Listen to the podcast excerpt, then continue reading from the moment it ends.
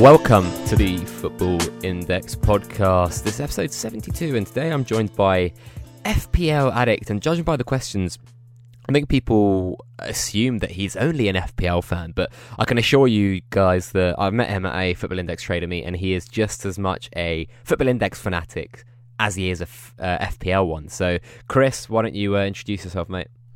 Yeah, hi, thanks for the uh, intro and thanks for having us on. Yeah, definitely um, go with that. I mean, obviously, before I played uh, or played, uh, went into um, Football Index, I would have been a, a firm obsessive of FPL. Um, but I would say that obviously um, FI does kind of grip you and uh, draw you in in many different ways than um, than than FPL does. Um, obviously, at the end of the day, money talks, and it does. You know, it is about making money, but it's also enjoyable. But I think it the thing with um, FI, it kind of you have to learn lots of different things um, outside of just football, which is um, a kind of interesting factor. You know, you've got the trading, you've got the psychology, you've got the market, you've got the betting side of things, obviously, um, and then you've got you know all the five different leagues with um, thousands of uh, players. FI, so so yeah, definitely an FI um, addict, I would say. Time to change that handle. Uh, uh, uh, it's a difficult one because obviously I've, I do um, like a as a I was taught West Ham, so I do this um, little bit of writing for one um, an FPL podcast, but just you know they have like a fan sort of um, thing between the different teams.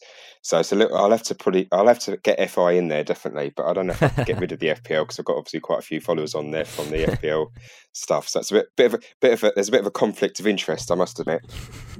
fair enough, fair enough. But let's start by talking about your Football Index journey. When did you start? How did you start? Where did you find it? All that jazz. Um, well, funny enough, I heard about it because um, I know you know the the who got got the assist boys. Um, I heard it on one of their pods. They mentioned it, um, and I had a little look, and that was probably back in 2017. And I thought, oh, I don't know about that. I'm not sure about that. Or you know, didn't really look at it that closely, if I'm honest. I just sort of saw it and thought, oh no, I'll leave that alone.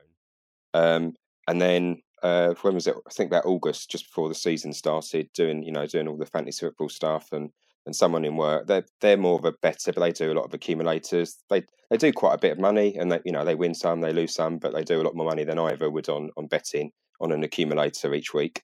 Um, and they started doing it, and I thought, oh, well, I started looking at it, I think a bit more, um, and they had a five hundred pound offer. So I thought, you know what, I'll um, I'll put that in, do it, do that for a week, see how it goes, and you know, if, if I don't like it, then you know, I'll just take the money back, like the risk-free offer. Um, and that was it really. There was kind of no looking back. So kind of got me drawn in. Obviously, I found your um, podcast, so I started learning a lot about the um, you know the products as much as anything. And I think that's what kind of drew me to it. As now it was a good time. Um, I think everyone has that that kind of thing. It's they've, they've, either missed the boat or or now's a good time sort of mentality when they come to join it.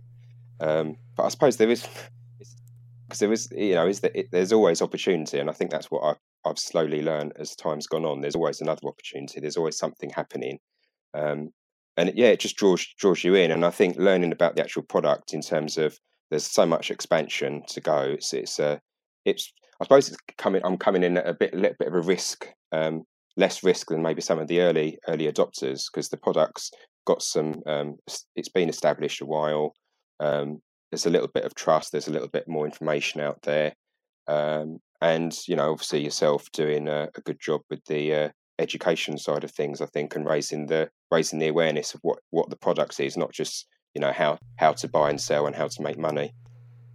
Mm, appreciate that mate. Uh, but i think a couple episodes ago uh, fi panda talked about how football is forever and if you miss a weekend of uh, trading or FI, it's not the end of the day because there's always going to be another opportunity. And that's something that I always thought about and knew, but when he said it, it, it resonated with me a lot more than um, it had in the past. And I think exactly what you've said as well.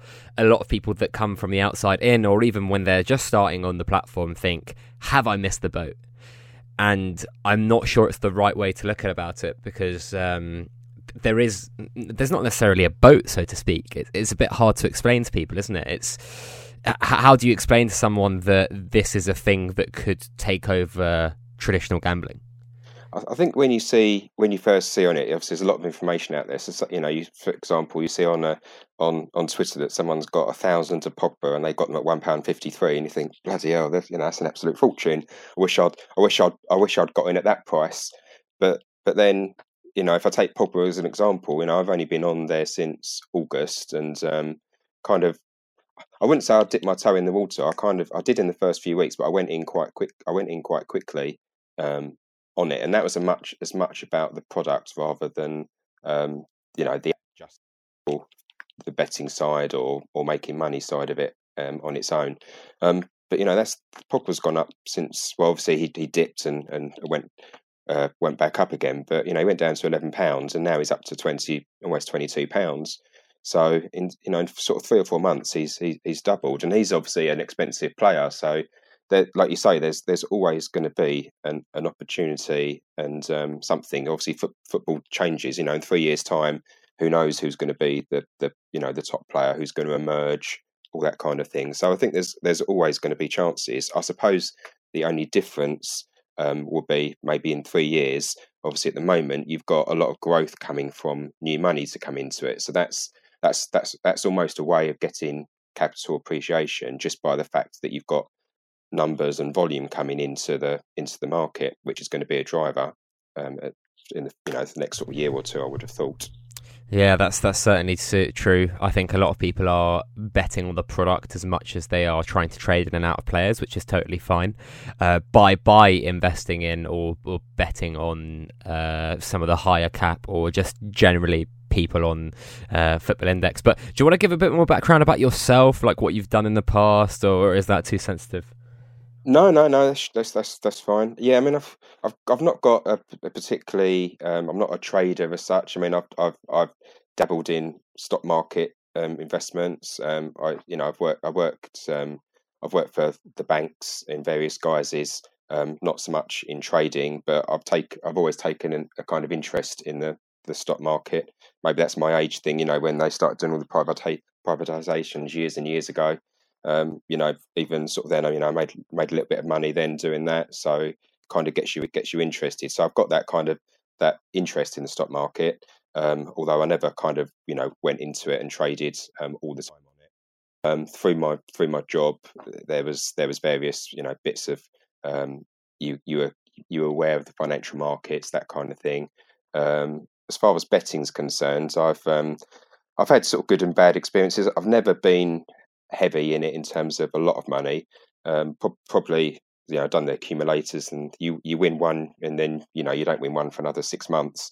Um, tended to do more of the last few years. I've tended to do quite a lot of the season bets, um, and I've used that as paying for used that used um, those as a way of paying for my season ticket for the um, for you know going West Ham and things like that. So I suppose it, it they're all little all those little bits and pieces kind of you can take things from that that feed into FI. So, for example, obviously the betting side of things will um, it, obviously they're more longer term bets rather than just a weekly bet in terms of therefore the season. So on top score, on a finishing position.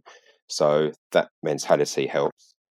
Um, but yeah, I've kind of just had a bit, and obviously, you know, I've got I've been doing um, FPL uh, for a number of years, so always been sort of drawn into that, done the mini leagues and kind of set that up and get that going at people uh, for, for money for, from um, people at work and usually do okay in that. So that it kind of gives you it gives you that interest, I suppose, and, and looking at various different elements um, of of football. But obviously, it's very Premier League centric.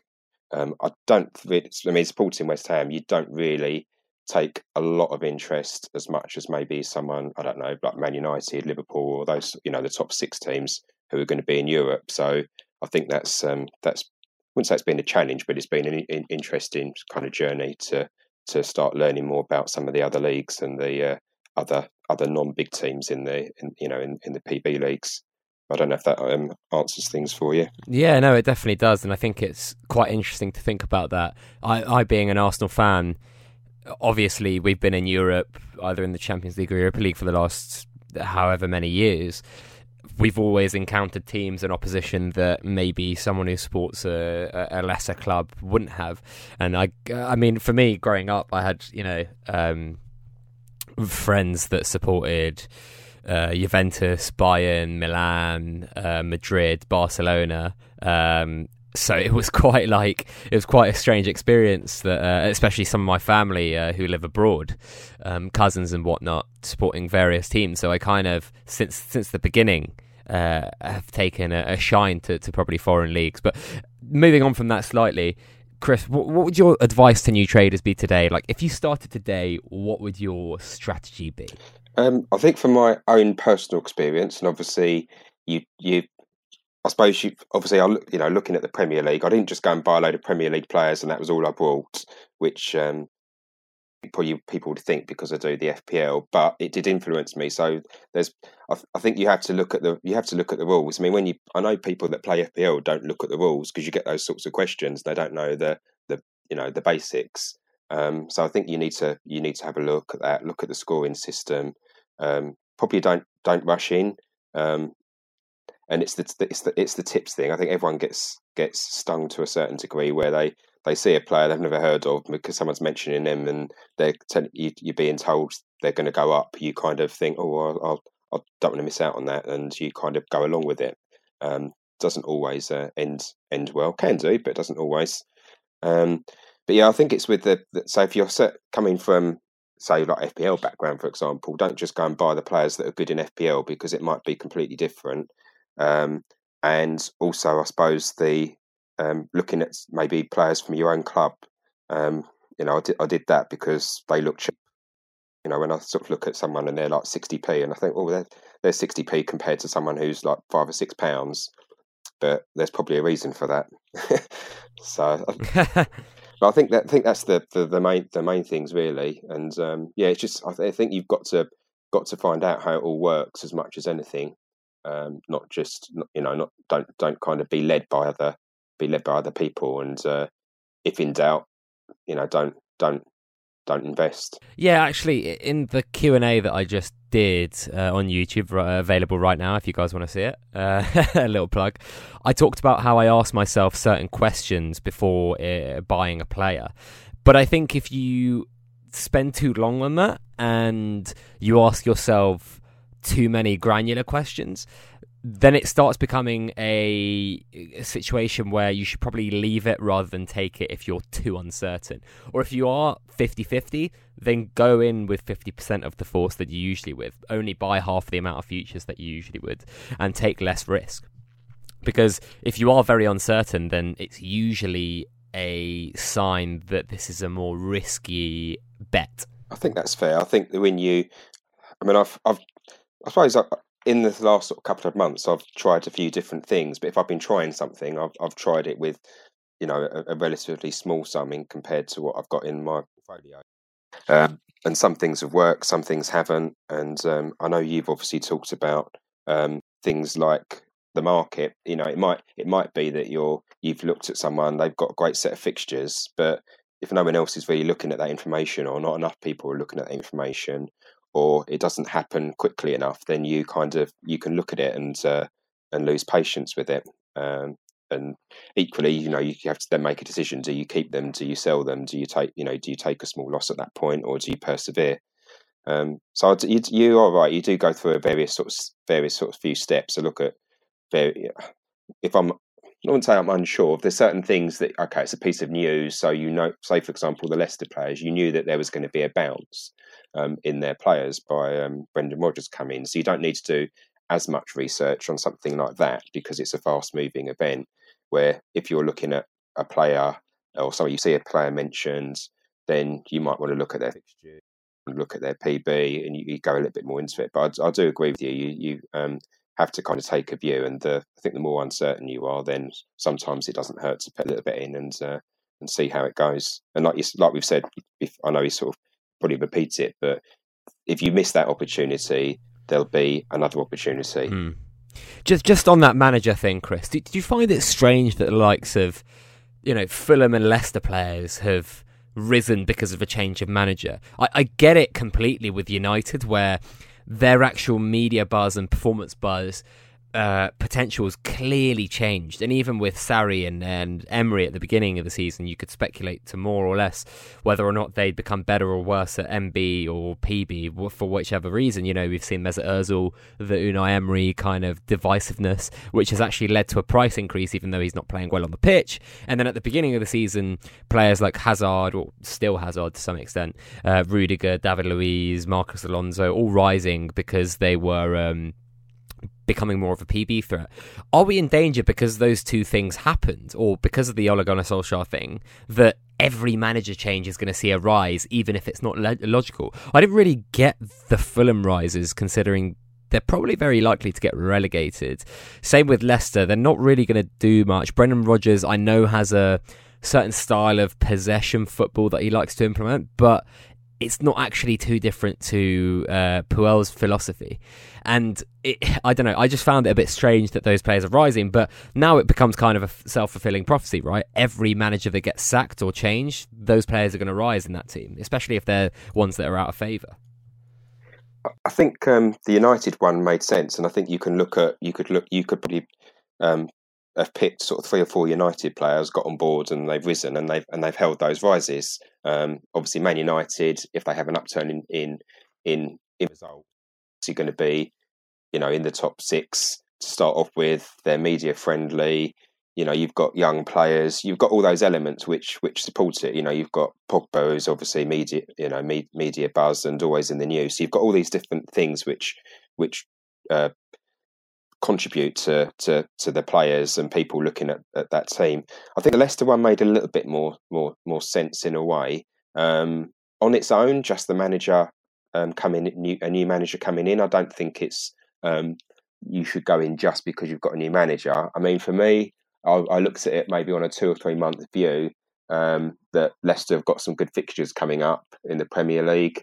Um, there's going to be a few weeks where a lot of teams haven't got fixtures in the Premier League, so maybe there's opportunities there. Um, probably come back to something that you said, you know, as well about if there's more focus. So if, I don't think they're on TV, so that was a little bit of a factor. But if there's if they get attention, like you say, prophecy. The Fulham ones are a little bit strange, and I, and I wouldn't go in on. I, I, I just picked a couple of players from from from, from Leicester. I didn't. I, I wouldn't say any of the Leicester players are all good picks because they're not. Um, the Fulham one is, is a bit is a bit odd. I think people just go in very early before they actually know any news. That okay, Ranieri's been sex, sacked, so I better get in there quick. Um, if it had been Allardyce, maybe a couple of their players would have been more more more appealing. Um, you know, you would have seen a lot more long balls. So so headed, uh, you know, players that are going to score from set pieces or headed goals would look appealing. But it's it's got a very short term element to it, and but I suppose there is there, that is that is in that is part of FI now as well, isn't it? It's, it's part and parcel of the market, game. isn't it? Part and parcel of the market, isn't it? But um, yeah. we, we also got a lot of questions, Chris, so we probably should move on. Yeah. But before okay. we get onto them, I'm going to do my old plug. Um, Why not? Um, if you want to head over to the YouTube channel, as I just mentioned, just uploaded the uh, second episode of the Q and A. Really enjoying doing those. So uh, thank you very much for everyone who asked a question. Uh, in that one, I talked about kind of missing the boat um, and a, a, few other things like how I value players, which uh, was quite interesting. And I, you know what? I've been doing them off the cuff as well. I don't even look at the questions, don't prepare any answers. I just kind of record read the questions and then I answer them. So it's uh, quite unfiltered. Uh, if you want to head over to the Football Index blog, which is on Medium, that's where me, FI Trader, and F- FI. Uh, LM, who's Liam, write fortnightly all about Football Index, of course. And I actually just did a, an interview Q and A with um, Football Index Trader, which is really good. That's available on my podcast site, which is just uh, Football Index podcast Fireside if you search that.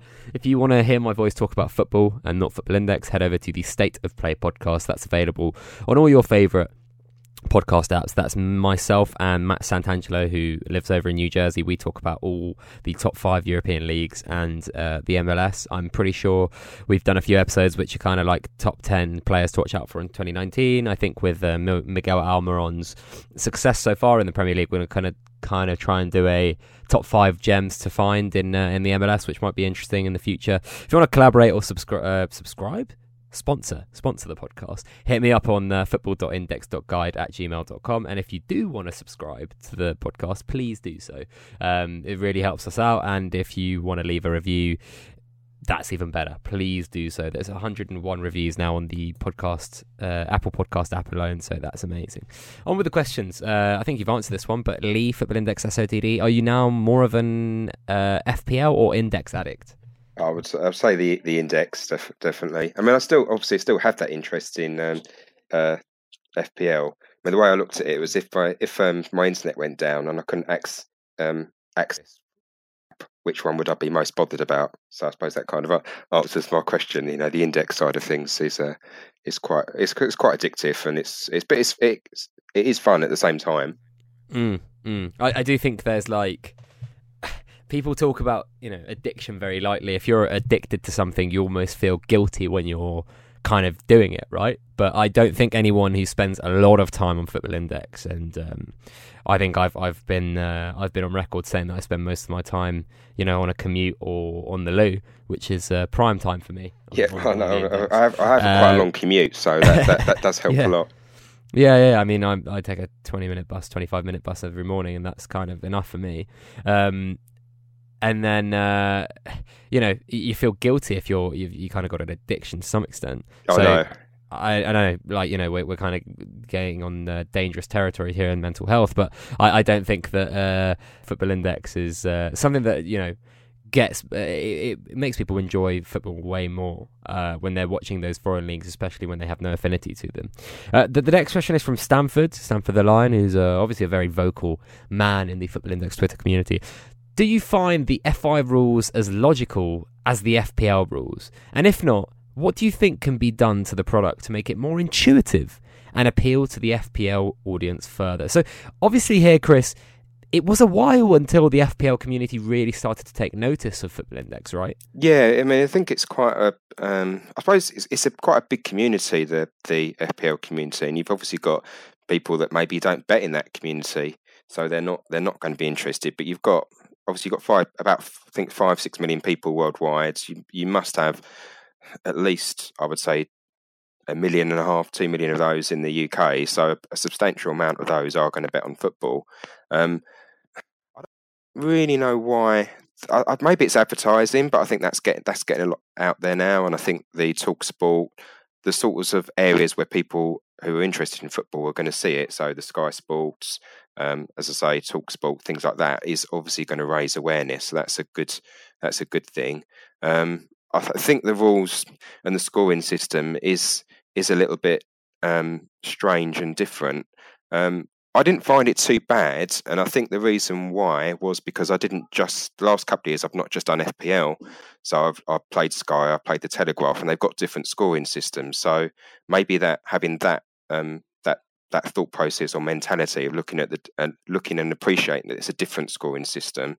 Um, but I do think that yeah, there is an element of logic and and um, anomaly in um, how they in how they do it and how they actually do do the scoring. I think the biggest thing, and I know it's been mentioned on a couple of podcasts, is the um, the game winning goal.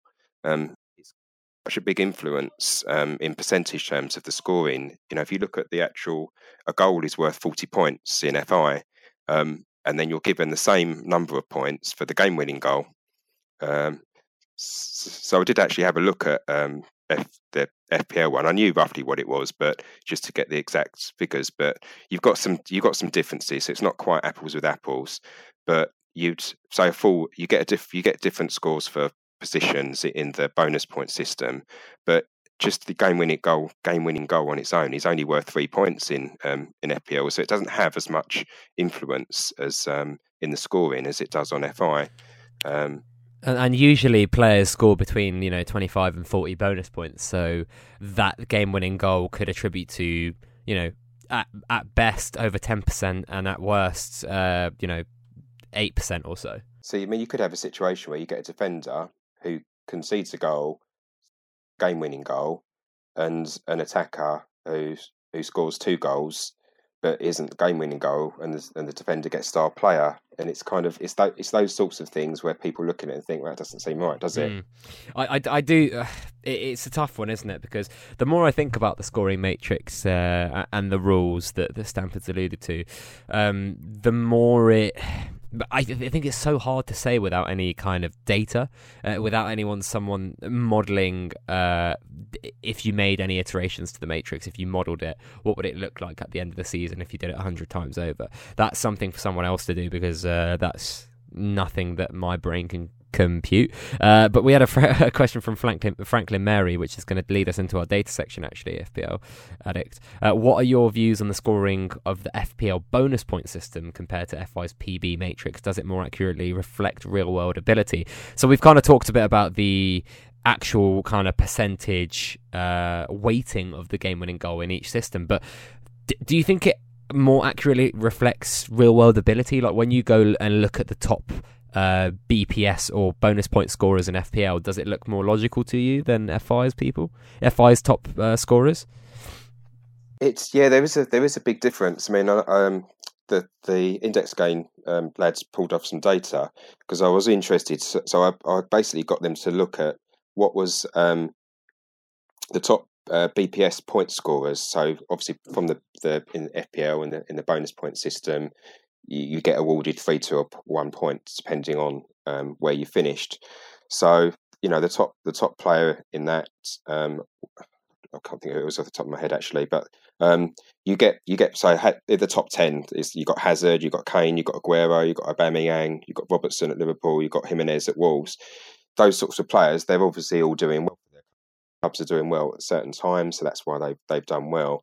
But you wouldn't with all of those, you wouldn't necessarily see them scoring very well um, on the um, FI um, uh, matrix when they're watching a game. I think the difference, and I think this is where you have to take things with a pinch of salt, is that when you look at the FPL bonus system, it's based on a game by game basis. So you're only you're own so you would have say 10, 10 games. In each of those games, someone's going to win in the, in the um, win a win the bonus um, in in each each of the games. Where obviously FI is based across all all all of the leagues and all of the games on that day. So there is a little bit of a there is a little bit of a difference, and that's and that possibly makes it harder um, in some way to um, to get that scoring system. The other thing is is that that FPL bonus system and the, the, the whole point system is not something which has been in place for a year. It's you know FPL's been around for something like ten years or so. So and it has changed. You know it didn't it didn't hasn't always be the same. They've changed their weighting and things. Um, changing in FI is a bit of a bigger um, a bigger task because if you make too big a change, it could really influence the market and people. You know, rightly so, people would get quite upset if. Uh, suddenly, all of their players that they thought were valuable suddenly started crashing because they've changed the rules drastically. Mm. I think it's uh, it's a really tough one, isn't it? Because I, I'm just looking at the players that you've just singled out there: Hazard, Kane, Aguero, Bamiyang, Robertson, Jimenez. These are guys that I'd expect to be in and around the kind of um, team of the season uh, awards at the end of the Premier League season, right? These are the types of players that are going to be put forward. I wonder if FI created a team of the season from a PB scoring standpoint in in uh, the Premier League, how it would match up to um, the actual team of the season that gets put out, and then the FPL team of the season. How much variance would there be? And we need to remember, though, at the end of the day, Chris, that FPL has been around for what 10, 12, 13 years. Yeah, at, FI, least, at least 10 years. Yeah. FI in PB terms has been over uh, uh, around for 18 months. There is scope for change. I I'm a firm believer that the matrix we have right now is not going to be the matrix we have in 2 years. Um, if all goes well and Football Index is still the force that it is, if it can be improved, it should be improved.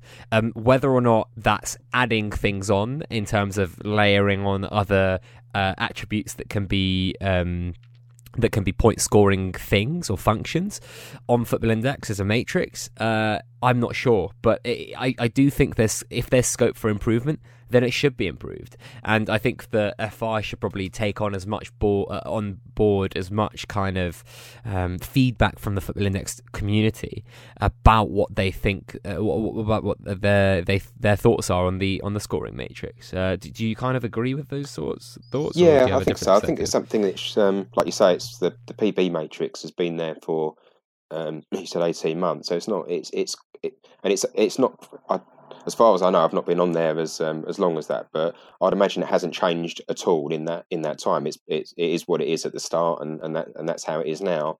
Um, so it's definitely got room for improvement and and change um, would be needed. Um, the problem that you you get you you kind of you can solve one problem and create another. But if you look at say FPL, um, I think the the whole point system has been a little bit over romanticized um, because in FPL you get what you call like the template template team where everyone gravitates towards the same the same players. You couldn't really have that in FI. You need some you need some random element, um, especially being a you know essentially a betting product.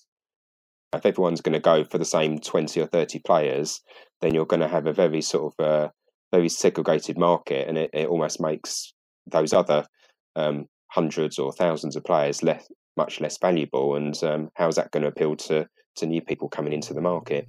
I totally agree, but it's kind of let, us I, I, think we need a bit of patience, but there is going to come a point I think in the future where you know if MB isn't opened up to the squad and if it doesn't suddenly take in the the Bundesliga and the Serie A news feeds, we kind of have to look at it and say, is FI going to become a mainstream product and a worldwide product, or is it going to be a localized niche product? I don't think either things are, uh, you know, I don't think it being a, li- a localized niche product is a bad thing. It's just maybe not fulfilling its greater potential. And there might be some bumps in the road for people who have set portfolios like myself or yourself, Chris. But it's about the overarching nature of the actual platform and where it can go in the world. And I don't think, for example, Football Index can succeed in, say, Germany if uh, it's a you know Premier League centric MB system, and I don't think it's going to appeal to as big an audience if the PB matrix isn't iterated. With all that being said, there is the caveat that it is only 18 months here, so people who I think are overly critical of it, and that might be me as well, we are only we have only been here for 18 months and football index have been on record saying that if there is scope to improve things they will improve them. So I'd be really, I would, I'm going to be really interested to see what happens between now and say Christmas in terms of this, whether or not things are mass changed or iterated bit by bit. I think uh, whatever happens, it's going to be for the better, and that's what I think Football Index, the Football Index community, should get together and get behind, and, and, and going forward, see it as a, a positive improvement for the product. But Chris, you actually asked for some more data from the Index Gain guys. So do you yeah. want to do you want to talk through um, that? Yeah, I was just interested because you get um, you know you you see things, you hear things, um, and I asked for some um, data on the, the various leagues, obviously the five main leagues, uh, on Media Buzz and Performance Buzz to see what sort of percentages um, bore out. I mean, you you obviously hear that that that the Premier League is the best for Media Buzz. Um, so it was interesting to see that came out something like seventy percent of the um, Media Buzz winners have, have been in the Premier League, and then you know you're looking at eleven percent for La Liga, eleven percent for Serie A, um, and then quite surprising actually was um, the Bundesliga being very low down at 1.49%. So obviously not very good for M- MB. But I suppose it's it's you're probably looking at the you know La Liga and um, Sevilla. You're looking at sort of two or three players, you know, likes of Messi, the likes of Ronaldo, uh, Neymar in League One, which was four four and a half percent. So that was interesting just to kind of see that in in black and white, and that you know that's kind of proof proof of that of, of that piece of information. But the the size of it, seventy percent, was um, was quite surprising. Um, and also, I got them to look at the the PB side of things just to see where that split of PB wins comes from across the the leagues, and it was actually quite. It, it was you know it wasn't a big it wasn't a big split one way or the other. I mean, the Bundesliga came out 19 and a half, the Premier League 22 and a half, La Liga 21 and a half, um, League One just under uh, just over 19 percent, and then Serie A was 14 percent. So there's quite a, quite a um, quite an even split apart from Serie A, where it's a little bit a little bit lower. Um, so it's, it's, it's pause for thought. I mean, I don't I don't I don't know at this stage how I use it, but you know, it's it'd be interesting to to understand why Serie A is not not as good for PB as yeah. Um, and I um, think we talked offline that um, the Bundesliga was actually bottom of the league in in this kind of table last season. Uh, they didn't have as much uh, as good a PB performance. That's probably because of the rise of um, Dortmund and maybe Kimmich's dominance in in playing, you know, central midfield as a right back and then also performing well as a right back and uh, so on and so forth. Um, but uh, one question I've got for you what would your prediction be of that kind of media buzz being 70% Premier League orientated or oriented? What would that go down to, do you reckon, if. Um, if MB was opened up to all uh, to all countries? Um, I suppose it's difficult how they'd how they do it. I was thinking about it. I mean, uh, obviously the stat was seventy percent, wasn't it, for the for the media buzz? So the Premier League is very dominant. Um, I think the issue they've got is how how much do the other countries make in terms of the overall makeup of the people on the index? Obviously, at the moment it's low because they haven't really marketed that, which they've said themselves. Um, it, and it's it's things. It, it's a case of another case of they you can solve one problem but create another, um, it definitely definitely have a detrimental effect on if they didn't regionalize it, for example, so that you have then then you would still have the makeup of the the Premier League being quite quite dominant in in you know in the UK, um, but then it would give you that advantage um, which I think you've talked about before in Germany and Spain and those places. Because, like you say, if if if it's just Premier League players winning that, and the likes of Ronaldo and Messi, and or, or you know, uh, I don't know, Dembele and people like that, um, just the top the top players in the world, it doesn't hold much interest, and it's almost like, well, it's just a, it's just basically an English English product. It's just related to to Premier League. Um, but I almost, I almost think look at, looking at how much you know Vinicius is in the papers now that he's Real Madrid's main man. A lot of the reason he's that price is because he is now one of Real Madrid's focal points at that team. Astoundingly so at 18 years of age. If media buzz was globalized, then it would add value to those um, players who perhaps aren't great for PB, but uh, are actually making a big impact on their teams. It, I, I, do think it just has to become a globalized product. Product, um, and we we forget that the Premier League is the most talked about league in the world, right? Um, you know, the North London derby yesterday would have been talked about uh, across the world or in many many pa- papers. So uh, I almost think that although the dominance would be far lower, I'm thinking more like 40% rather than the 70. It would still be the league, in my opinion. Yeah, I think you'd get. I mean, the likes the when you look at the the key um, media buzz players that are that are in the Premier League. Um, you know, you look at the likes of Pogba, um, Salah. It's the Champions League teams. Obviously, you've got like like Hazard because of uh, you know a, a, a, big name player who's maybe got transfer links and all you know whatever other issues are going on in the club. So one of the teams from the top six is predominantly is predominantly them. Although Man City media buzz, do they, as a team, um, for some strange reason, even though they've won the league a few times, but that's another story. But but you get but, but I suppose Man United and Liverpool are still going to be popular. Um, they're not not going to suddenly not be written about in the UK press. That's like you say, the Premier League gets written about. Um, it's a worldwide product, so it's not going to be a massive, massive drop drop off, and the key players aren't going to massively drop drop off. The only thing you might have is um, if you've got you know players from you know the the, the mid table clubs, um, you know the likes of West Ham, whoever, Newcastle, Leicester. Are they really going to get media buzz um, very often if the if the product's globalized?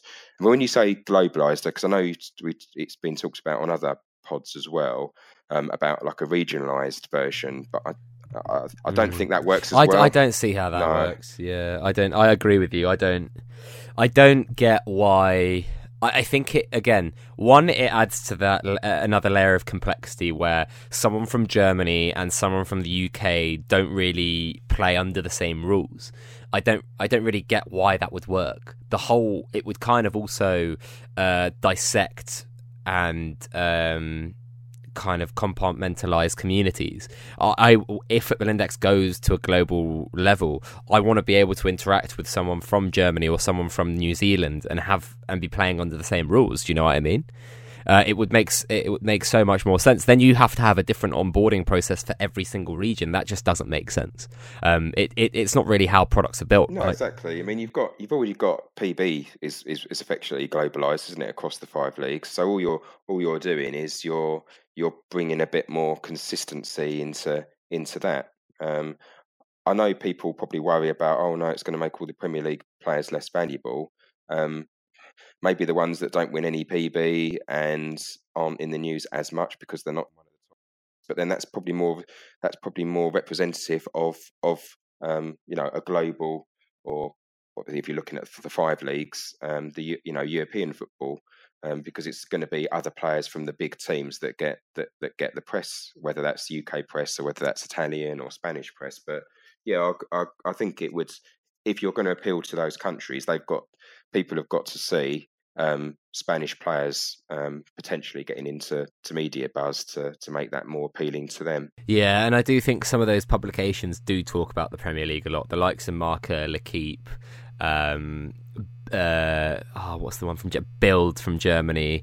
Um, I'm trying to think of an Italian one, Calcio Mercato, like all these uh, yeah. all these papers, they do talk about the Premier League a lot. If you think about the Premier League, you've got Italian managers in Sarri, you've got Spanish managers in terms of Unai Emery, and uh, Argentinian managers in Pochettino, uh, Ole Gunnar Solskjaer. Like all these international managers makes it a lot more appealing for these international uh, papers to actually talk about the Premier League. And on top of that, there is a, a more multicultural element of it in terms of we have more international players in the Premier League. Like if you think about the best players in the Premier League, it's Eden Hazard, not really an English player. So uh, you know w- w- they're going to be talking about uh, those players from different countries wherever they may be on a in terms of a publication standpoint. Yeah, I mean, if you get, I don't know, if you've got a Spanish player who's playing in the Premier League who suddenly then gets picked for the Spanish side, he's going to get some more press. But at the moment, that's not going to be reflected, really, is it? Unless unless he's some superstar, um, that's not going to really make you know make make any dent in the in the UK press whatsoever. So it I think it make it more interesting. I, I, don't I don't think when you look at media buzz, it is it is really dominated by um, a very small number of players as well as a whole, um, unless you or if you get a very very big for Arima. So I don't think those scenarios would suddenly change massively if you open it up on a global basis, but it does make it more appealing, like you say, to those those countries. Otherwise, what is the point in going to those countries? I, I do also think that again, they might do it in stages, but overall, you want all papers included, right? You don't just want um, Germany's and Spain's and Italy's and France's. You probably want a more global look on it. You want um, Brazilian and Portuguese papers because suddenly, if you only open it up to the top five leagues or those countries, then you're going to be like, oh well, why aren't these Brazilian play, pay, uh, players getting talked about? Because you know, uh, a Globo or whatever publication is talking about them. so I think there's again another risk where if you open it up to those top five, people are going to be like, "Oh well, great, nice," but it's actually not a globalized product. You've just made it into those top five leagues uh, or the countries that they're located in. So for me, I, if I was going to do it, I'd do it in two steps. I'd go from what we are now to the top five leagues on a media standpoint, and then make it global. Whether that happens or not, I'm not too sure. But I do think that um, their plan in my head anyway is to kind of make a highly functioning localized product that spreads as much in the UK as possible and then kind of expand. Uh, whether that happens, you know, in a year or three years, I'm not too sure. Yeah, I think they would. It makes sense to do it on the on the five PB leagues, um, and then you know maybe maybe I, I, couldn't see it really being something they would look to, look to in the two or, th- or, a couple of years. I think the UK side, the UK market side of it, would have to be quite mature for them to do it. Um, I'm not sure how it would really, really, really work though. If, I, if I'm honest, if you opened it up to all these different different countries, because then you'd have all these these potentially players. They they they would be players that played in the World Cup, so people probably would have heard of them. It's not like you're going to get some nobody, but you're going to get players that aren't PB eligible that are just MB eligible, and I, suppose it's again. You, you, I think you you imagine these things to be a lot worse, but realistically, the, the main players are going to win P, uh, MB most of the time. It's just it just like you say, it just makes it more appealing as a product to um, to other countries, and it gives that perception that it is more of a global product. So it's definitely got its advantages, and I, and I don't think the risks maybe are as bad as what you're as what, what when you first think about it, what people's fears will be. I also think there's more publications in the UK just as a whole. Like, I, I look at I look at kind of you know how many big ones there are in Spain or Italy, and it's just there is a larger media presence here. Um, so whilst you're right in saying that there might be these random players who kind of get a bit of MB, I think it's always going to lean more onto the UK side of things just because of the number of publications that are chosen here. And yet they could choose as many and, and they could try and balance it up. But I think that you'd be getting a bit too granular, granular, sorry, and you'd be looking at publications that uh, don't really have much sway or impact in the real world. Um, whereas here you've got kind of all the big tabloids and then a few sites like Goal.com uh, and ESPN, to be fair, who you know are American uh, if we're thinking about it. Yeah, yeah so um, true. I mean, to some extent, uh, FI already lent on that to to a, to a small amount. But I think we should wrap up the data section here, unless you've got anything else to, to add here, Chris. No, no, I think that we've covered it uh, pretty well there. Well, um, I, I we've got to obviously say a big thank you to uh, the guys at Index Gain for providing this. I know it was a Dan, uh, who who provided this data on his own because DCA's on uh, on his travels on holiday. I think he's somewhere very exotic, so lucky him.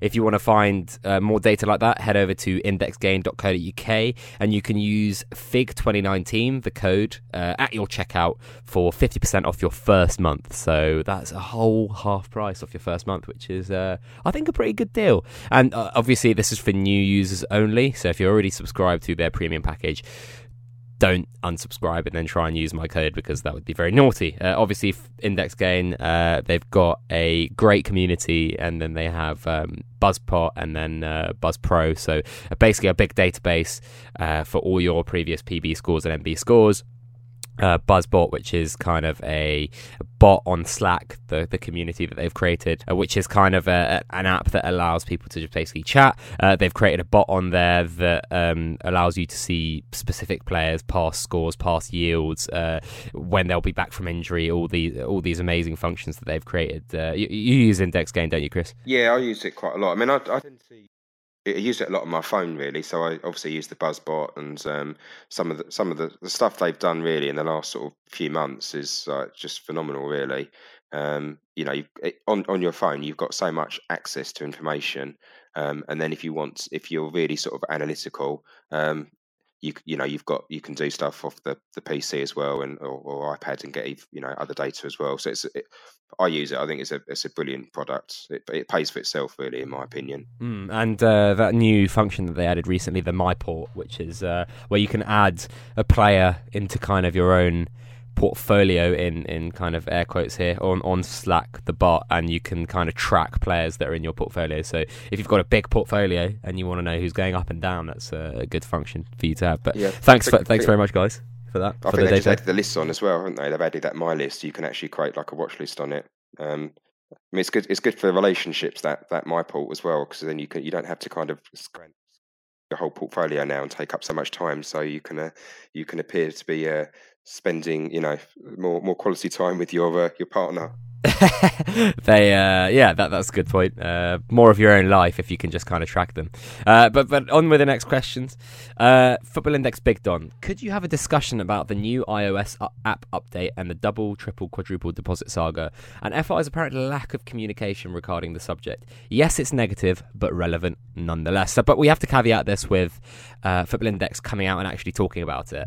Um, this was obviously the question was obviously submitted before football index customer service service, the Twitter account came out and said, "Guys, we know what's going on. We're trying to fix it. Uh, just hold on for a second. So, what were your thoughts around this at the time, Chris, and what your thoughts now? Um, it's it's a shame in a way because you look at it and it's that's quite a that's quite a big one really, and it's a bit of a, a, a fail as it were really in terms of um, obviously that type of error. It's not it's not just a data or the app crashing and you having to log back in, which I know because uh, I use the Android one, but I do use the iPad ones, uh, the iOS one on the iPad sometimes. Um, so yeah, for, for, it to be in you to be in a situation where you put in um, you know money and it's taken sort of two or three times is is quite a quite a big deal really. Um, so I don't, I don't know how obviously how it happened. I am not sure. Obviously, we'd be told, but on the plus side, they did put at least they put something out and were you know saying that they were um, they were they were fixing it. There was there didn't seem to be as much negativity on on Twitter um, as quickly as as what maybe I've seen in the past. So maybe they're you know maybe they're dealing it dealing with it in the right way.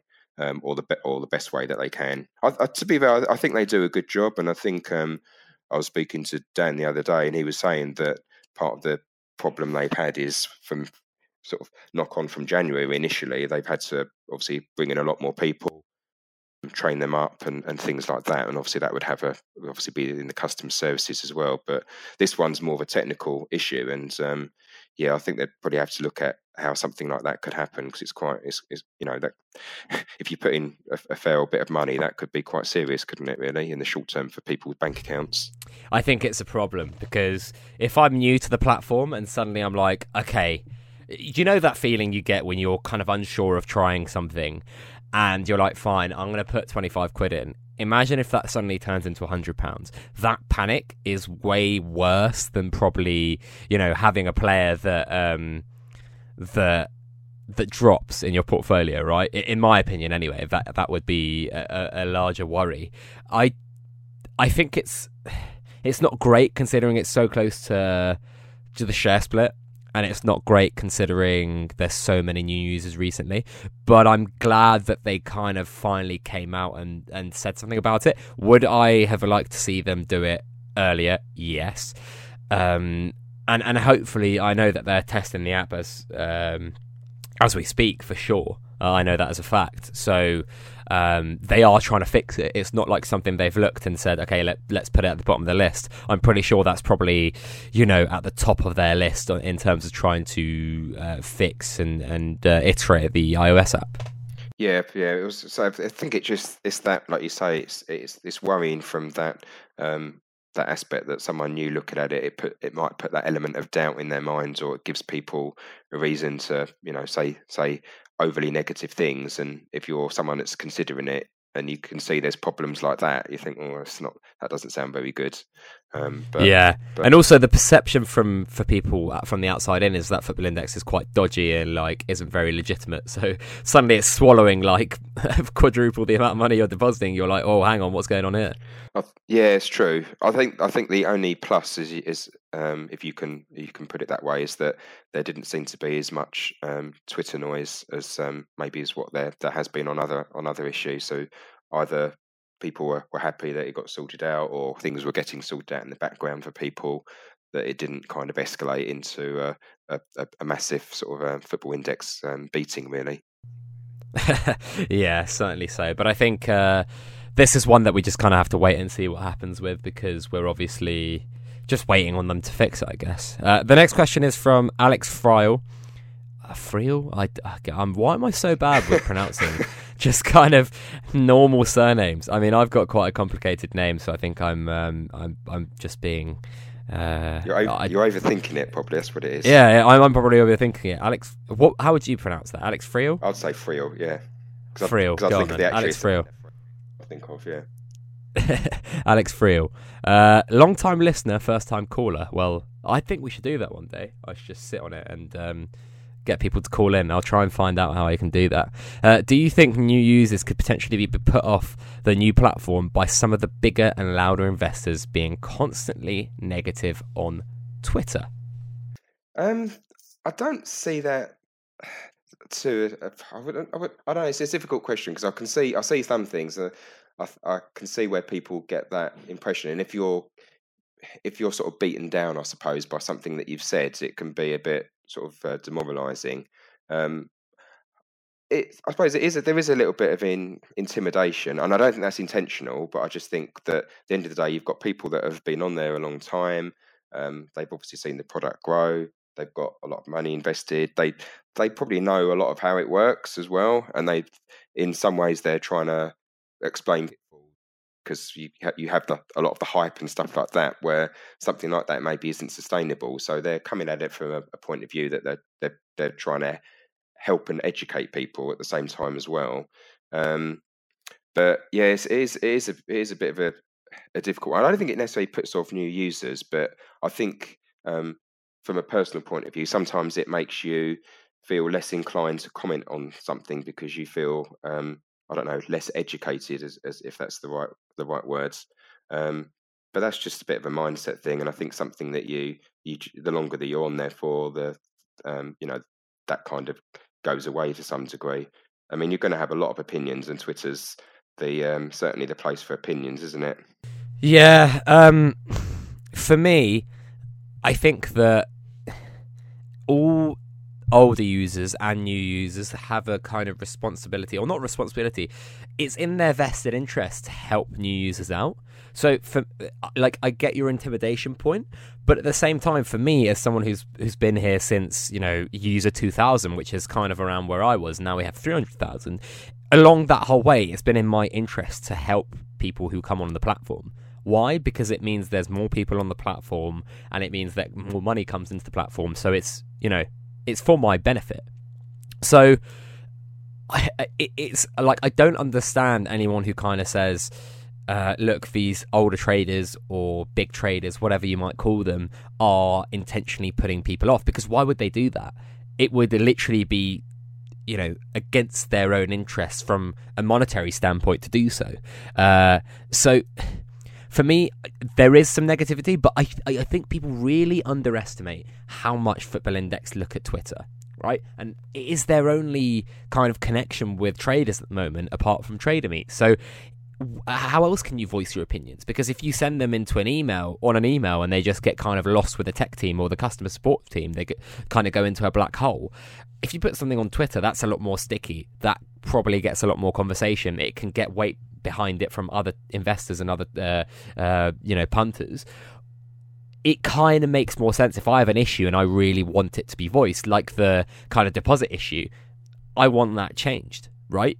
that that's a big problem and i think it's not negative that's kind of something like saying like uh, look you guys need to sort this out. And I, I hate it when people compare it to bookies like oh you know would you ever have a go at bet365 for doing x and y? Well you know what? Bet365's business model is completely different. In football index is business model. It completely relies on customer deposits and customer trust right? So it in essence it kind of makes it feel like everyone owns a bit of football index because of how uh, football index you know uh, not funded but how they ha- uh, have capital or how they um, kind of use the money that we deposit and and you uh, and uh, kind of uh, spend on players. It's one of those things where if you actually look at the way the business model is, is pitched, we we obviously do have a right to kind of say, look, I don't like this, or I'm not sure about this, or this is just wrong, or you know, and they're all opinions, but people really need to stop comparing it to you know your Bet three six fives and Bet Victors because this is a totally different business model, and with that creates a totally different customer a base and a completely different customer to company relationship dynamic. I think with some of the some of the comments from some of the older traders, I mean, we're we're human, and I think when you type things out, some, sometimes people can pick up on finds offence in something. Um, obviously, people can, I don't know, don't get on with another person talking or all sorts of things. But I think in general, the way that I see a lot of it is it's more about the older traders kind saying about the logic. The logic of certain things doesn't make sense. Doesn't mean that it's not happening, and doesn't mean that they're not investing in certain things themselves. But they're just. I think it's a lot of it's around the dividend stuff and the types of players that are rising and the the irrational nature of some of those rises. Yeah, it is. It's true what they're saying. Um, obviously, it's a fact that they are rising and that people are making money off it.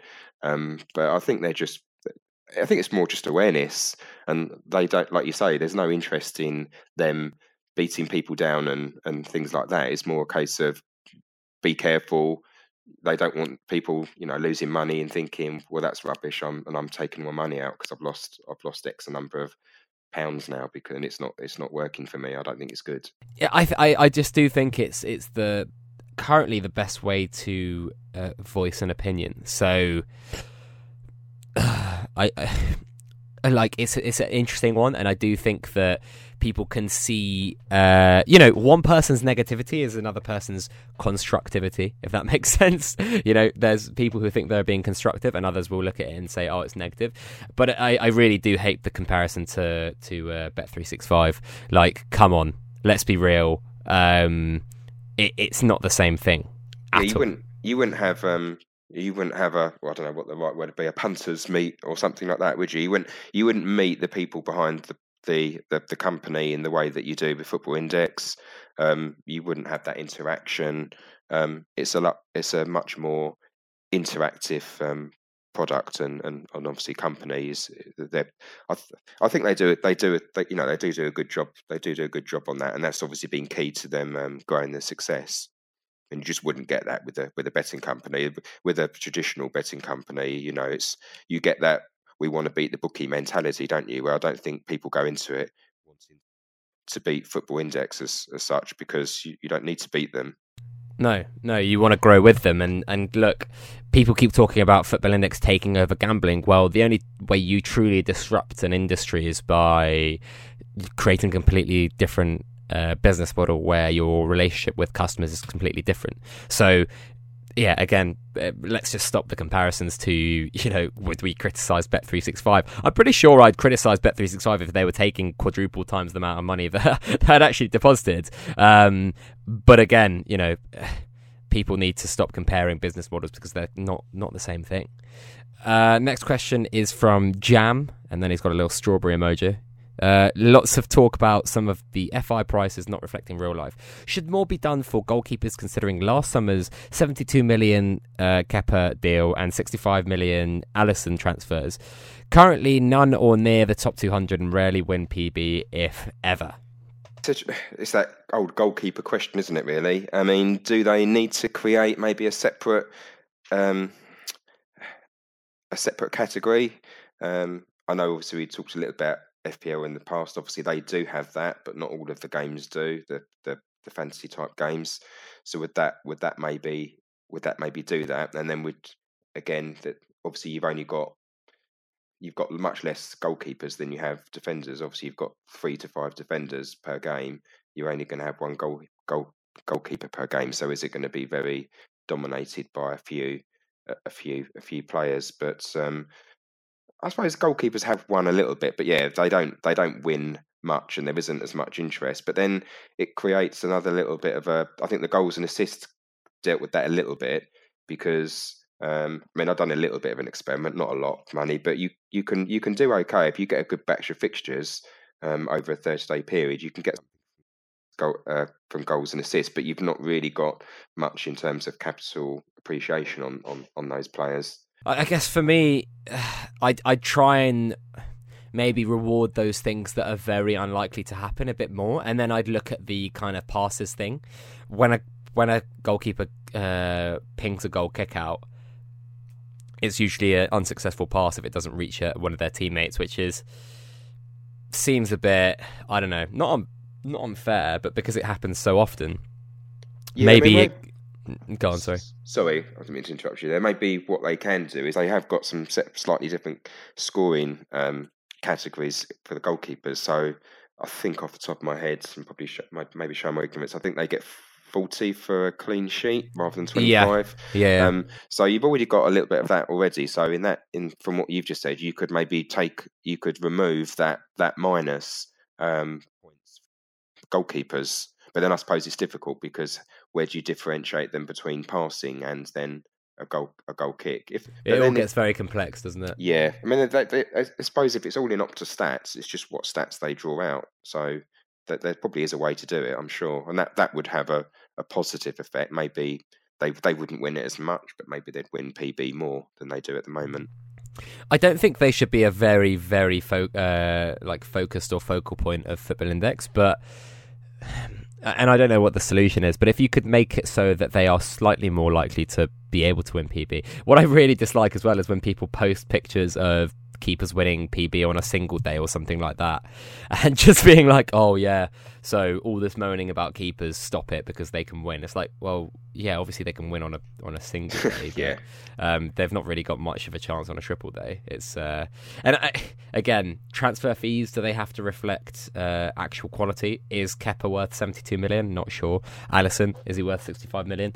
Probably more so, but again, I don't think the transfer fee, so to speak, should play into FI's thinking. Not really. I mean, that's that's, that's just borne about by the money that's going into to, to football. I mean, the transfer fees have just gone up astronomically, so haven't they? And they their transfer fees in themselves are are illogical, but it's the money that's coming into the game, really. I mean, when you're paying 70, 70 million for a, a goalkeeper that's um, theoretically inferior to um, say Alisson, then that doesn't make sense, does it? But it happens all the time. It's just supply and demand, really. Yeah, yeah, they were desperate, so they had to do it. But um, yeah, that's an interesting one. I do.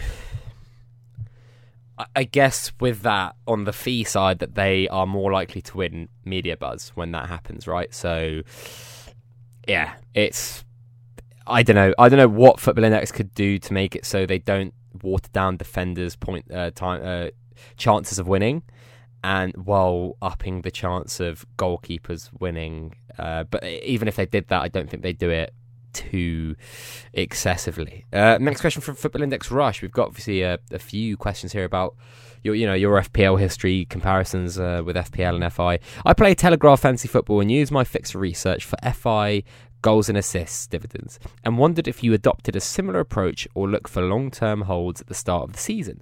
Also, as you're a Premier League and Hammers addict, is this reflected in your portfolio? Yeah, it's a good question. That covers quite a lot of points, and um, so sort of obviously start with one of them. Yeah, I do use the fixtures a lot. I think because when you're doing the FPL, you're kind of looking at um, batches of fixtures, like favourable fixtures, less favourable fixtures. Um, you know, you're looking for six weeks in advance. Um, I wouldn't say that that comes into play overall on my FI. I use it, um, and but then I probably have different elements.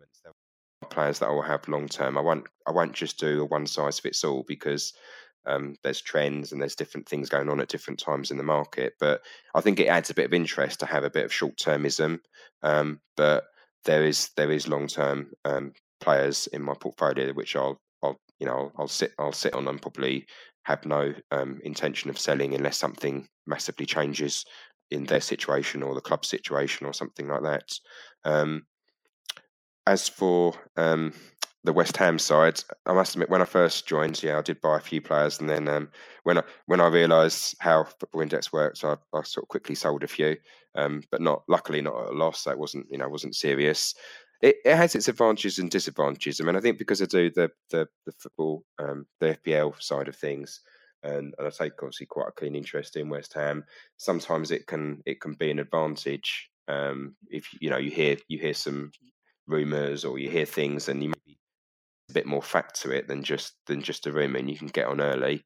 Um, so it has it has that benefit. But then I think on the on the negative side, I think you can maybe hold on too long sometimes because you uh, you um, over overemphasize in your own mind the benefit of it because you think of how it's going to affect your your team and it might well have a positive impact. But is anyone else outside of West Ham really in, that interested? If they were a top um, four team or top six team, um, which may one day may one day happen. Who knows? Um, it, might be different, but I think it's yeah, it's, it it doesn't it realistically, I don't think um, you you make a lot out of out, out of that situation. But you can you can use it. I think if I think what you've got to do is you've got to use the things um, that um, to your advantage. So, for example, if you're playing a fantasy game and you're you're able to use elements of that that are useful in FI, then then then use them. But don't just take it as gospel that everything that you do in game is going to translate into Football Index.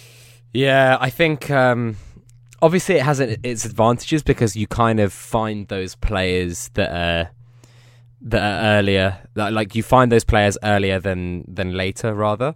Um, you know, being a Spurs fan, Arsenal fan, whatever fan you may be, but it also means that you obviously have a bias and it obviously means that you struggle to stay objective.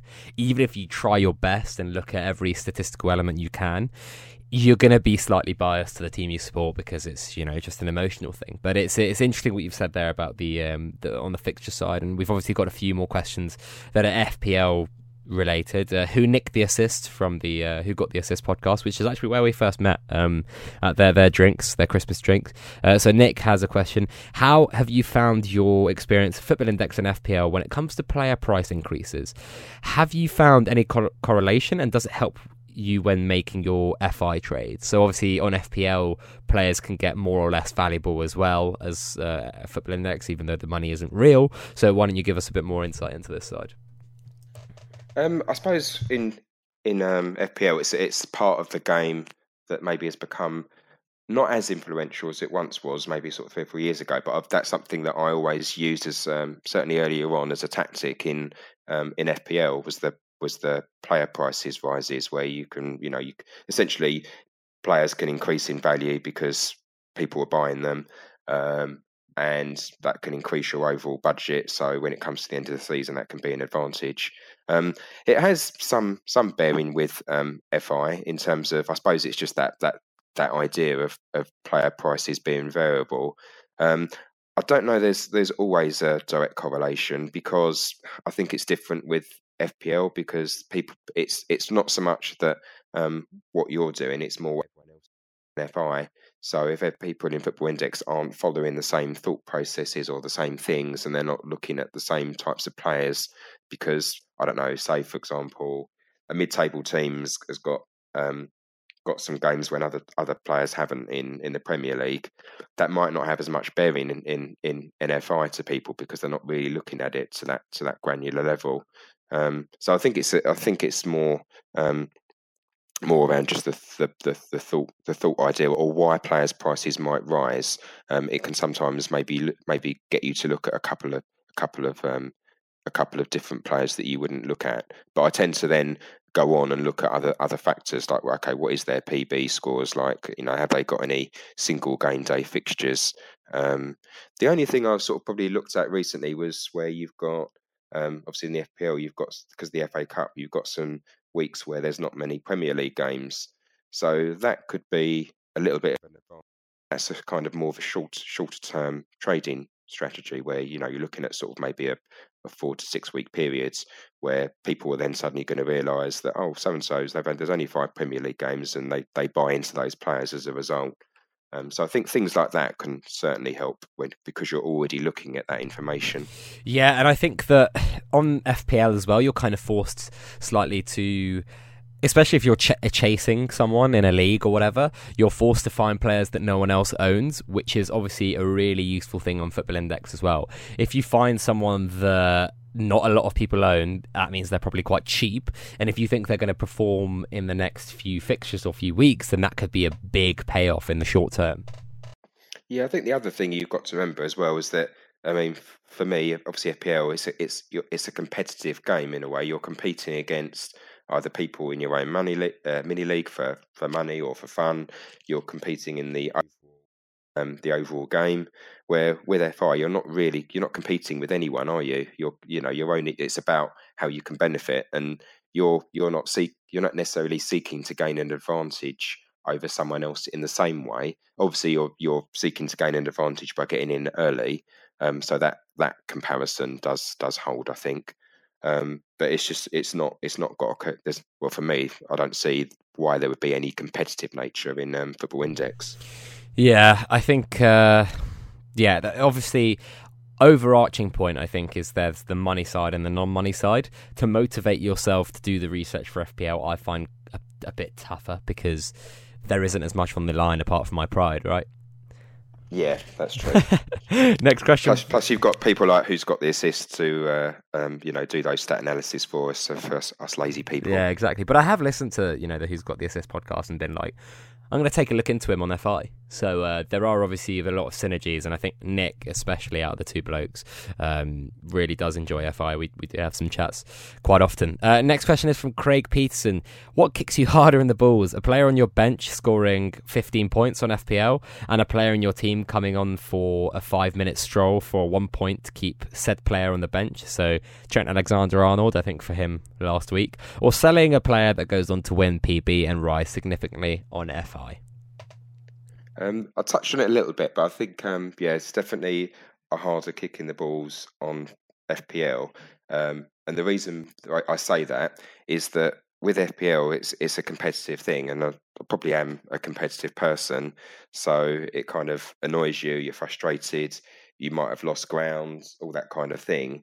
Um, there's not much you can really do about it. Obviously, you have to move on from it. You know, life goes on, all that kind of stuff. But with Football Index, you it's something you can think, okay, it does it does annoy you, and you you are you wish you waited or you wish you'd done something different, but you know there's always going to be another opportunity, um, and it's you know you're for everyone that you've you've lost, hopefully you've you've you know in the in the long run you've won more and you're not always going to get out at the, at the optimum time. Not everyone can get out at the top. Someone said to me the other day only one person can get out at the top which is um which is interesting right Yep, that's that's true. Yeah, it's a good philosophy, I suppose. a good way of uh, kind of rationalising it to yourself. It is frustrating. It, you know, if you sell if you sell too early and then the player carries on flying up, then uh, um, yeah. But it's just you just have to. I think it comes down to what you what people have touched on psychology and things about um, where you get like professional gamblers, which um, I'm by no means one. I, I, I, assure you, but those sort of people have a different mindset where they kind of they accept that loss or they accept that situation and then and then just move on, and it's a kind of a bit more bit more cold about it, which is probably you know the better way to be. Uh, we've got another question here from Charlie Harley one five seven. Uh, it's quite similar to one that you've already glossed over, but I'll ask it anyway. To what extent is your strategy for buying and selling players on FI correlated to the strategy used for buying and selling players on FPL, especially with goals and assist dividends recently being introduced? So here, I think why don't you touch on you know on FPL where you know sometimes your your your hand is forced because a player is rising in the similar way to you know when you're trying to accumulate a player on FI or you want to buy them or you're kind of looking at this player and suddenly they start getting a lot of buys because they have a good performance and it forces your hand to buy there and then. Do you see those kind of synergies? Um, I I do see some. Um, I think it's again it's a slightly different mentality. Um, obviously on the FPL one, you've got a limited pool of players that um, and if everyone's going in on, on on that player, like you say, if the player's rising, your hand is forced to maybe on the timing of that transfer, um, because obviously their player you're going to player anyway, or you need to get that player, and their price is going up, so you have to do it at a certain time, which might not be the optimum time. Um, I think it definitely has a correlation in terms of the goals and assists, but I think it's more about how you look at it depends how you play FPL. If you're planning it and looking at four to six, four to six week fixture blocks, then yeah, there's a direct link with goals and assists. Um, I don't think it makes me buy anyone more so on FI because just because their price is rising. Um, I think I'll try. I, I wouldn't say I'm successful, but I would try and look at it and think: is there is there much room for their price to rise more, or have I have I missed that opportunity? Yeah, I think that it goes it goes back to that point, right? No one can get out the top, but also you have to look at that current price rather than oh they've risen a lot, I should sell. If they've gone up a lot, you still have to look at that current price and what they are at now, and try and determine whether or not the downside is greater than the upside, or if the upside is worth keeping. Yeah, the way I, I sometimes look at it is that if I'm buying on a short term basis, um, sometimes you're going to win, sometimes you're going to lose. But the other the other I suppose it's a, a, diff, slightly different way of looking at it, but is maybe what would happen? Would I be happy um, keeping that player if they went down a little bit, or would I would you know, some some of them I would sell at that loss, and some of them I think okay, well if if if it doesn't work out, and it's just about probabilities. Is there a probability that that something's going to happen which is going to make their price increase? Um, if there is, then okay, you take a chance on it. If if the if um, that probability doesn't happen, their price might not rise, but you still might think actually that player is still worth holding. So there's different factors that come into play. I suppose as long as I think lots of people have touched on it. You've you've mentioned it as well, but it's all about having a reason to own that player. Mm.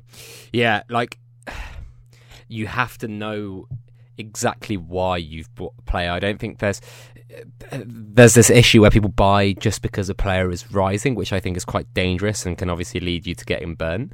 So I guess above all, it's looking at kind of the upside versus the downside whenever you want to buy or sell a player.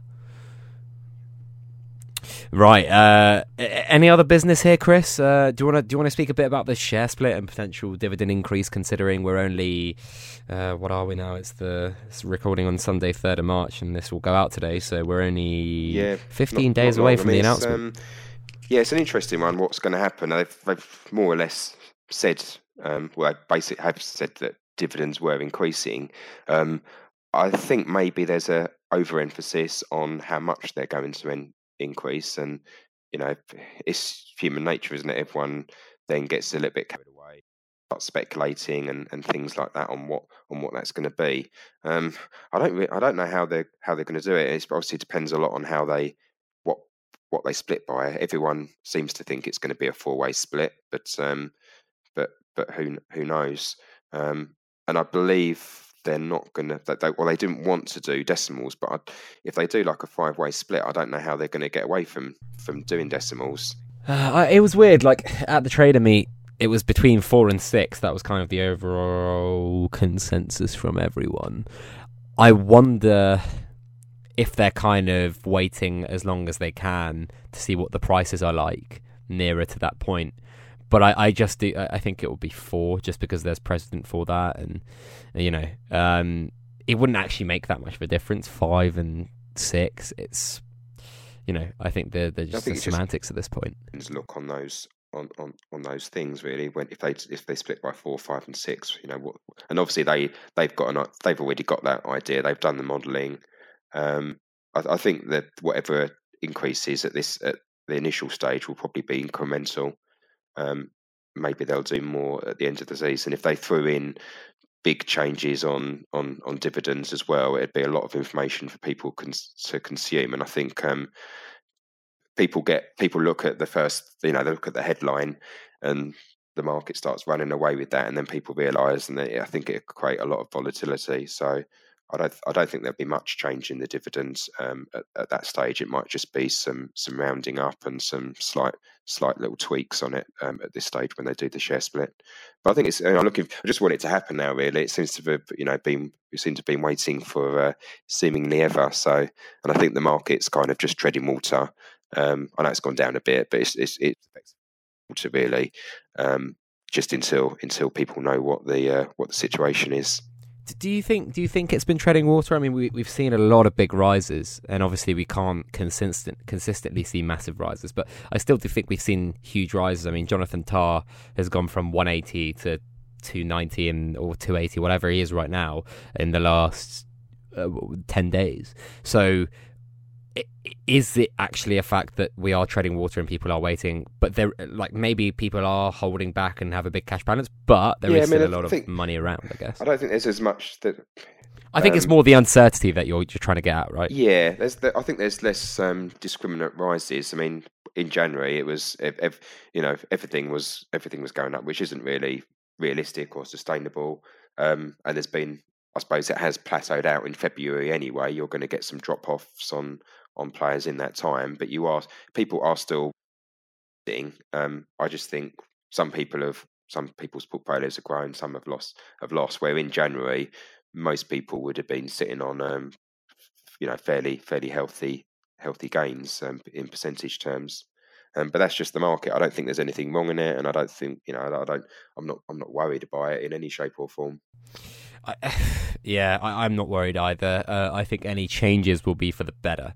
Um, and I think we'll, we'll, end on that positive note, there, Chris. Uh, if people want to find out more about you, where can they find you on Twitter, etc.?